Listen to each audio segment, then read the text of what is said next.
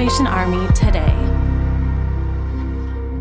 The Salvation Army's international headquarters has launched Learning Pathways, a distance learning opportunity for anyone connected with the Salvation Army to deepen their understanding in the areas of community engagement, community development, and community project management.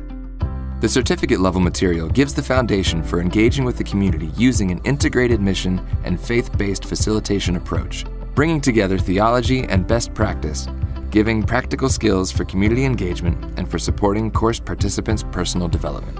And the first uh, phase of the Learning Pathway training program was very useful for me and it provided great inf- motivation and inspiration to my life. I praise God for that great achievement and I am thankful for the Learning Pathway training team.